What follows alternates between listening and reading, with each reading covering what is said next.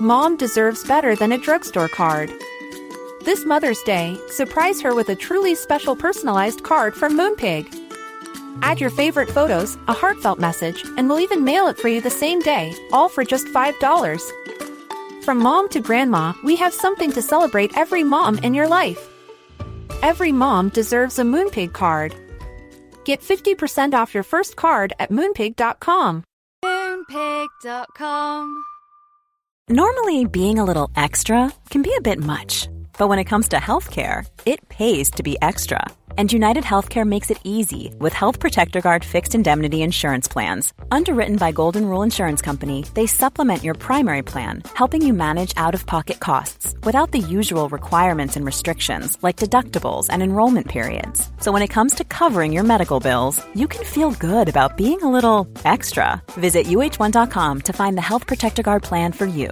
Ready to pop the question? The jewelers at Blue Nile dot com have got sparkle down to a science with beautiful lab-grown diamonds worthy of your most brilliant moments. Their lab-grown diamonds are independently graded and guaranteed identical to natural diamonds, and they're ready to ship to your door. Go to Blue Nile dot com and use promo code LISTEN to get fifty dollars off your purchase of five hundred dollars or more. That's code LISTEN at Blue Nile dot com for fifty dollars off. Blue Nile dot com, code LISTEN.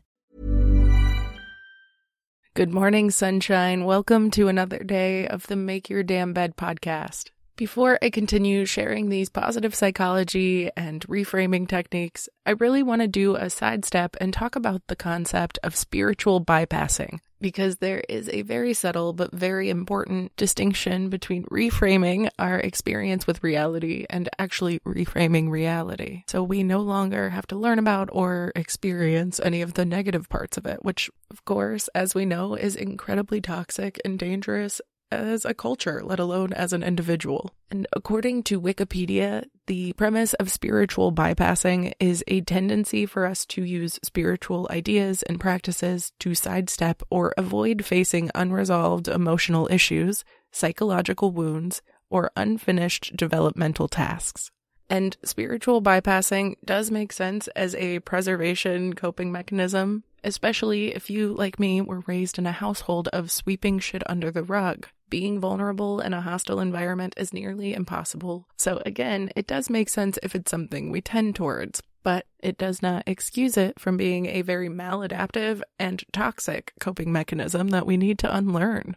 Obviously, spiritual bypassing in particular is a way of hiding behind our spirituality or our spiritual practices, whatever those may be. Of course, when it comes to avoiding things that we deem difficult, we can do that in a variety of ways. And I don't know if it's the former teacher in me, but I feel like it's impossible to bring up spiritual bypassing without bringing up my sweet, sweet home state of Florida and their erasure of critical race theory, which is just a code name for history and reality. And as we all know, by erasing what's in history books, it's not only incredibly dangerous to the future generations, but it's also lying to your children, which is the opposite of preparing them for the harsh reality that the world is harsh. And we have a pretty toxic history, but we don't have to keep reliving it if we're conscious of where we came from so that we can adapt and make progress in every step of the way. But today I'm focusing on the act and the art of spiritual bypassing and some ways to catch ourselves if we find ourselves in that habit. Typically, a spiritual bypasser is very avoidant of confrontation, which means they avoid feelings of anger at all costs. Spiritual bypassers often believe their own spiritual superiority is enough of an identity that they can hide their insecurities behind it, believing that traumatic events must serve as a learning experience or, like I said yesterday, everything happens for a reason because some shit just sucks. Like I mentioned yesterday, when it comes down to real grief, we can't just everything happens for a reason silver lining our way out of those feelings. Feelings of real grief are important to healing, and they're important to catharsis and growth and just being able to be a person. And that means we're going to have to sit in the shit sometimes. And that also means we're going to have to let people we love sit in the shit too.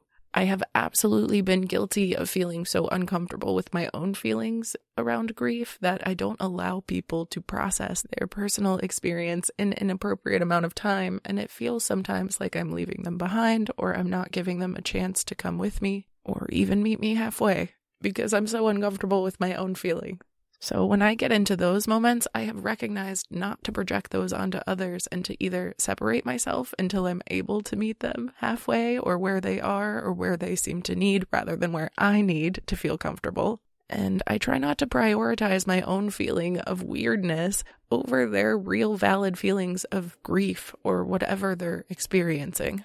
Some other ways of spiritual bypassing can come from extremely high idealism and expecting the best out of our meditation and prayer, or just the underlying belief that meditation and prayer always has to be a positive experience. This is actually a big reason why I adore the show Shrinking so much, is because they talk about grief in a way that isn't weird or projecty like grief can often be. But it's realistic about our need for catharsis. And one of the ways that they practice processing grief is by giving themselves fifteen minutes per day to listen to the saddest possible songs that they can and just bawl and sob and shriek and grieve however they need to process. And boy, oh boy, do I love that process for a million reasons, but I also think it's a really important one to program in for the types of us who struggle with feeling emotions and don't cry for two years and brag about it. And no judgment if you are that person or know and love somebody that is that person. It's a very common thing for us to try to attain to be, is feelingless, but I'll tell you right now, that's not healthy for you or anyone around you.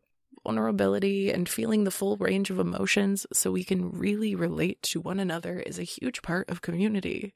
And of course, this is not the only way that spiritual bypassing shows up in our lives.